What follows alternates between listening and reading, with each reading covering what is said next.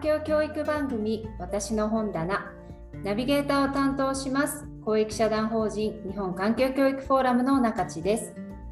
本日のゲストはホールアース自然学校の小野博さん株式会社ハッピーエンジンの菅山明美さん日本エコツーリズムセンターの森光一さんをゲストにお迎えしました。今回はスピンオフ版ということで漫画アニメ夢中になったものをテーマにお話しいただきます。皆さんこんにちは。こんにちは。よろしくお願いします。どうもよろしくお願いします。あのこの私の本棚ではあのゲストの方にたあのお迎えしてたくさんの本をご紹介してきたんですけれどもその中で、えーと、菅山様に「つるばらつるばら」という漫画の本をご紹介いただきました。であの皆さんなかなかその漫画をご紹介するっていう機会はなかったんですけれどもあのもしあの森さんと今日来ていただいてる小野さんも漫画で何かご紹介するとしたら何かありますか？はい。じゃあ私からいいですかね。森でございます。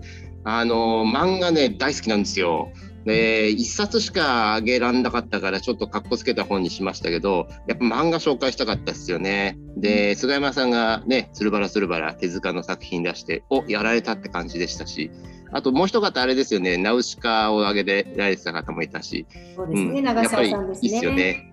で、私がもし挙げるとしたら、全然環境系にならんのですが、えー、葛飾北西さん、浦沢直樹さんで書かれたマスター・キートンを挙げたいんですね。18巻あるんですけど、えー、ところどころに結構、えー、環境チックなとか戦争ワンダーチックなのがところどころに普通に出てくるところがね、またかっこよかったかなというふうに思います。私はキートン推し。ひろしさんどうですか？ああ、僕はですね、えー、多分皆さん知ってるかどうかっていうところのギリギリのラインだと思うんですけど、へうげものと書いて、えー、表現物というね、えー、漫画があるんですね。これ戦国時代の漫画で、えー、まあ古田織部っていう人が主人公の漫画なんですけども、とにかくね、なんていうのかな。ふざけてるっていうと、ちょっと、うん、あの、えー、なんだろう。えっ、ー、と、語弊があるのかもしれないけど、世の中を面白がってるっていう作品なんですよ。で私も大好き。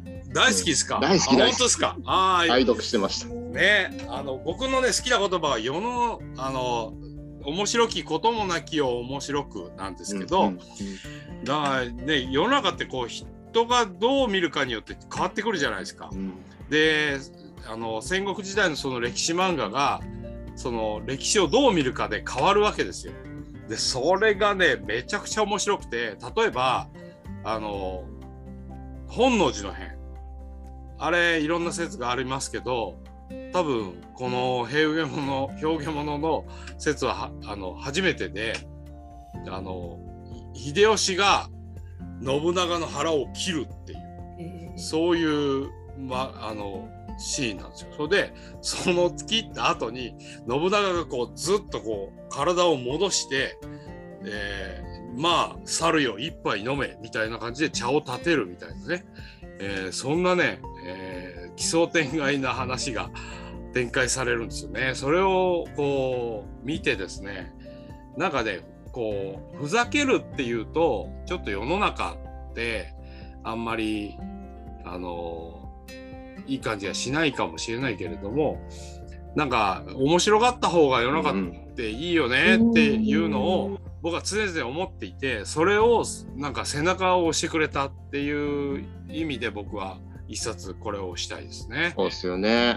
面白がり力ですよね。あれかなり史実ギリギリなんですよね。結構史実に基づいたコメントもあるんだけど、それすっげえ膨らましてギャグにしてるじゃないですか。そうそうそうそう。そのセンスがすごい。うん。そのね行間を読む力ですよね。そこがねすごいなと僕は思いますね。はい。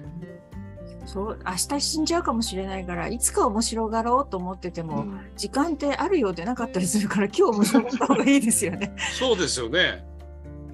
明日も来たら今日ですからね。そうなんかもうずっと人生続くって思ってるけど本当いつ終わっちゃうかわからないのが人生だからいつかやろうとか、うん、定年になったらやろうじゃなくて今日表現もした方がいいよね。そう。思います。本当に。あれ結構文化財系な人とか陶芸家とかそれこそまだオリベ流って茶道あるんですけど、はいはい、そういう専門家からも結構支持されてたし。あそうなんですか、それはすごいね、うん、でただあのこれは嘘だよねっていうのも結構あって。そこはやっぱり漫画ですからっていう世界だったらしいです、うん、面白かった、えー、菅山さんの「つるばらつるばら」はもうちょっと皆さんに教えてほしいんですけど、なんでつるばらつるばらを押された？あれ、つるばらつるばらってすごく三十数年前の番組で LGBTQ の話なんですよね。で、それで一番ああの、あれが好きなのは、あの、そういう彼を周りの環境が受け入れて、で彼もなんとかギリギリのところで潰れずにスーッて育ってって最後に思いを遂げるというのがあれいいなと思って。あのうん。ね、表現物とか、まあ、さっき言ったみたいにこう思想が流れてるっていう感じがしないところがいいなと思って。大島先生はその思想を流すんじゃなくて散りばめるみたいな作をされるのがかっこいいなと思って、うん、あれねもうずっとね最初の初版なんですよ。捨てられなくてあれ実はこれ剥がれちゃってるんですけど中身とか出てきて上手にこう入れながら読んでるんですけどあれ、あのシリーズがねあの辺が大好きで。なんで好きって言われてよくわかんない。でもすごく好きっていう。結構前なのにすごいですね。うん、全然古い感じしないんですよ、読み返したの。何年かに一回読み返すんですけど。でもあの時代の少女漫画やっぱり結構読ませるじゃないですか。あの大島さんも挙げてたけど萩尾元とか大島恵美子さん、そして私なんかだとやっぱりあの少女漫画だとエースを狙いとかね、うん、エルバラとかね、うん、あのあと大和脇さん、相当読みましたけどいま、えー、だにやっぱり覚えてるというかすげえ作品だなと思ってやっぱり読み返す時ありますよね。あのあの時代のその天才の表現の手段が漫画だった時代ですなるほど。森さん幅広いですね。結構少女漫画好きっす。そんなにコアにいろいろ読んでたと。でもその漫画という表現は本当分かりやすいというかそのねよくインタープリターでいうその、えーと、聞いたことは忘れるけど見たことは思い出すじゃないですけど本当に入入ってくるそのメディアの一つだなっていうふうにはすごく思いますね。なんか今だと漫画コミックコーナー行くとめちゃくちゃ本出てんだけどで売れてるのもあるんだけどなんか僕らの子供の頃って漫画ってそれこそ、えー、コミックがダーンってあってそれを出るのを待ち構えて買うとかさ、えー、ワクワクしながらその発売日を数えてたとかさそんなので漫画読んでた記憶がありますね。そうですね、えー、特にあの中学小学校中学校ぐらいだと「少年ジャンプ」の全盛期でしたね私は。私チャンピオンチャンピオンがある時代すごい面白くて。あチャンピオン派ですか？チャンピオン。古谷出しでチャンピオンあのマカロニほうれん草とマカロニほうれん草ですよね。はいはいはい、あとあのブラックジャックが、うん、同時にあのチャンピオンはあの時代すごかったですよ、あとドカベンもチャンピオンじゃなかったあチャンピオンです。ね。あの時代っすよ。チャンピオンってなくなっちゃったねえないの？ああります？ないか。わかんない。ないかもしれないですね、もうね。えー、まあでもそういう意味で言うとその漫画っていうものもそうだし、あの見せるっていうストーリーをね、えー、こう視覚化するっていう意味ではアニメもやっぱいいとこありますよね。アニメも見ましたねっていうかアニメで育った世代ですからね僕らきっと。そうですね。まあ、あの時間が決まっててね。でその時間に見るっていうそれを楽しみに1週間生きるみたいな。ビデオなかったですからね。そうですね。ビデオない。そう。であの当時みんな見てたじゃんその 番組って。そうそうそうそう。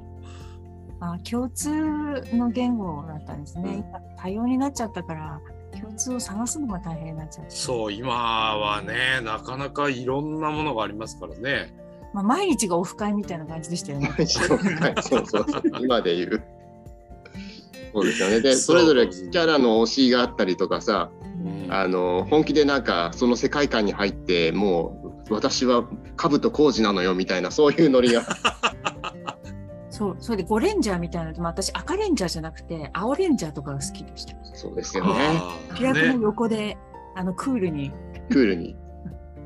そもとあの、えー、ダブルあのえー、009の作品石森さんの、はいはい、あれはもうキャラの宝庫じゃないですか宝庫ですねねだみんなあのハインリヒがいいとかさ、えー、やっぱり島村城よみたいなノリがあって、結構僕はあの005のチャンさんが好きだったんですけどね。あとあのあ赤ちゃんの。あイワンウイスキーさん。ゼロゼロワンね。はい。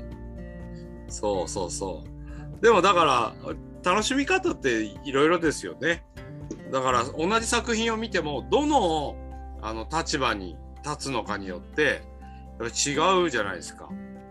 であの例えばそうだなアニメで言うとすごく多分メジャーでこの世界の人たちっていうかね環境教育の人たちは結構見てるんじゃないかなと思うのがジブリ作品だと思うんですけど例えばナウシカを僕見た時に普通の人はどどナウシカ視点なんですかね？たまにユッパ様？ニーパさん。わかんないですけど、僕ね、オウムかわいそうだなって思った時あったんですよね。うん、うん、なんか、その、生き物への興味の始まりじゃないですけど、まあ、それまで育まれてたものかもしれないですけど、そこそれが、なんか、あって、こう、自分に意識したのは、あの、そその時でしたね。その、うん、オウムが、あの、怒る理由もそうだし、あの、子供が、あの、つ吊り下げられてね、大変だでしたよね、あれね。うん。あの、ナウシカは、ほら、映画もやったけど、その前にずっとあの、コミックで、宮崎さんが連載してるじゃないですか。あの、アニメージュ、私結構アニメージュの頃から読んでたんですけど、あの、やっぱりアニメのあの映画になってからあのインパクトも大きいけど結局その後の連載がすごく長くて、うん、終わったの90年代までかかりましたよね、うん、全部読みましたけどね。結構それはみんな読んでたりするんですよねきっとね。そう7巻ですよね確か、うん、全然違うんですよね映画と。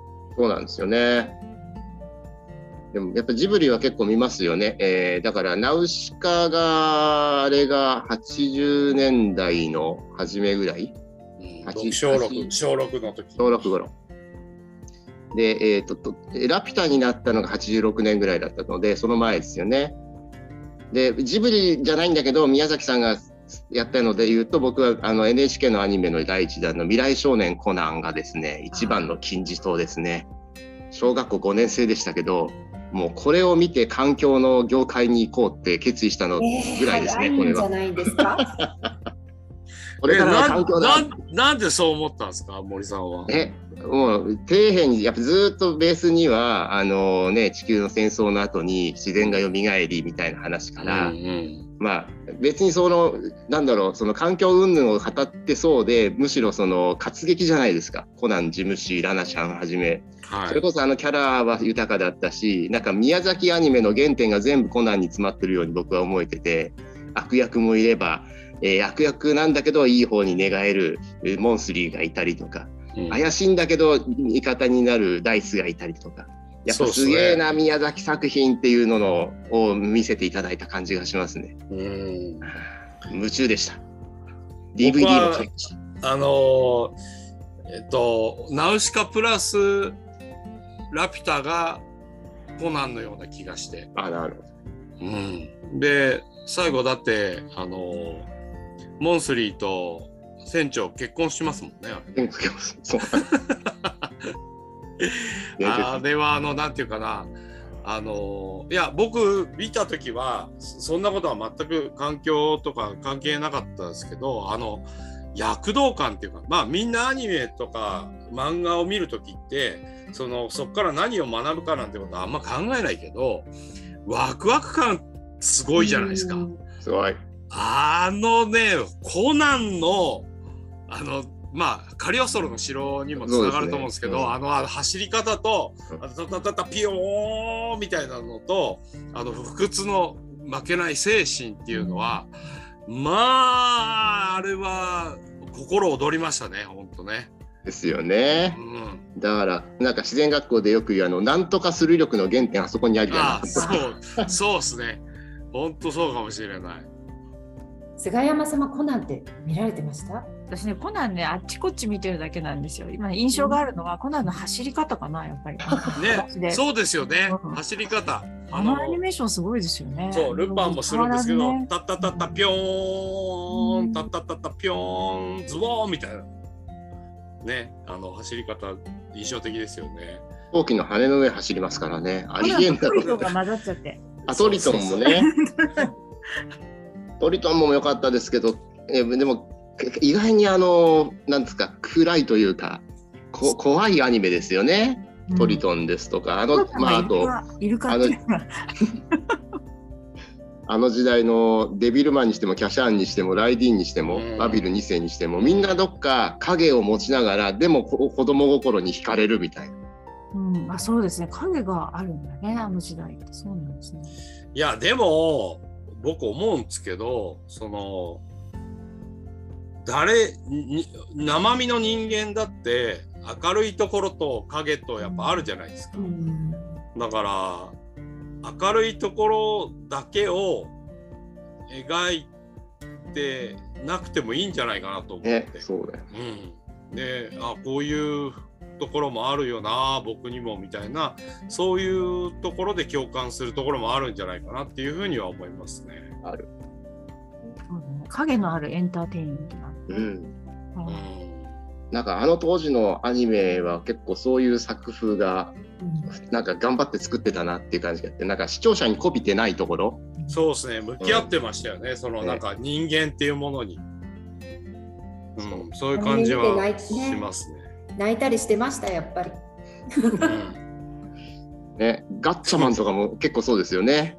タツノコプロ作品がそういうあのシビアなところも見せつつ一方でタツノコプロはあのヤッターマンシリーズタイムボカンシリーズではかなりギャグで走るし、うん、さっきのピロシさんの話じゃないけど面白がり力満載なアニメもあったっていう。うん、あのドロンジョ、ね、ドロンジョはあれはあの女性部長ですよね。今みんなが見てる女性部長像があの上司が女性、うん、ね。上司が女性。あ走りかもしれないですね、そういう意味で言うと。ね。何やってんだよポンしかもドロンジョの声優さんはコナンの声やってるんですよ。あそう同じ小原紀子さんがドロンジョもコナンも実はのび太くんもやってるっていう。ドロンジョさん詳しいですね。オタクです。そうなんですね。いやでもな、なんでしょう、環境、環境教育って言うと、すごく、あの、なんだろう、自然のこととかっていうイメージがありますけど、なんか、環境っていうと周りが、あの、すべて環境だから、まあ、自然もそうだしその対極の社会もそうかもしれないしその他人もそうかもしれないし自分との付き合い方みたいなのもそうだとすればなんかそのそういう軸で影響を受けたっていう意味では結構その僕が今環境教育についてるっていう意味ではアニメや漫画は大きかったなっていう気はしますけどね。うん、うん、菅山さんどうですか？あのいつかあの環境教育学会のあの大会の時に質問があの学生が出て二十歳ぐらいの子が「僕のあの戦争ボワンダーはナウシカです」って言ってすごいびっくりしたんですけどでもあの考えてみればみんなそうかもねって今日話しながら思いました。すごくほとんど私の体の中は漫画とアニメでできてたのかってちょっと思いました。でもそういう時代があるからなんかその次があのつながってったり重なってった感じはするんですよね。なんかあの子供の頃にすっごい夢中になって毎週欠かさずテレビの前に座りの、えー、本屋さんに、えー、雑誌が来るのを待ち載せて夢中になってた作品っていうと本当になんかそれが根っこにあるなで今の仕事にも何らかの形でつながってるように思うんで。何かに夢中になるって大事ですね。で、その瞬間覚えてるって素敵ですね。そうですよ。面白がってて毎日広げてたんですよね、きっとね。そうだそうだ。広げてた。あの今も広げらないといけないなってね、毎日いちいち面白がって生きようって思いました。そう いやでもそうですよ本当にね一日一日それは大事だしそれを学んだ気がしますよね。うん毎日面白かったですもんね。当然今僕らはそういう作り手にはなってないんですけどなんかこういう仕事していきながらもそのね、えー、来てくれる子どもとか親御さんたちにそれこそ面白がってもらえたらそれがどっかでつながるかななんて思ってですね、えー、昔のそういう作品もう一回なんか読みたくなりましたね。はい、またちょっといろいろそこも昔見たものって振り返っていきたいと思います。皆さんあの今日楽しい素敵なお話ありがとうございました。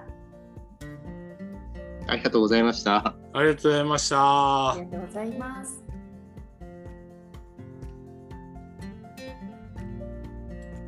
エアコンはっていいのこれでいいの？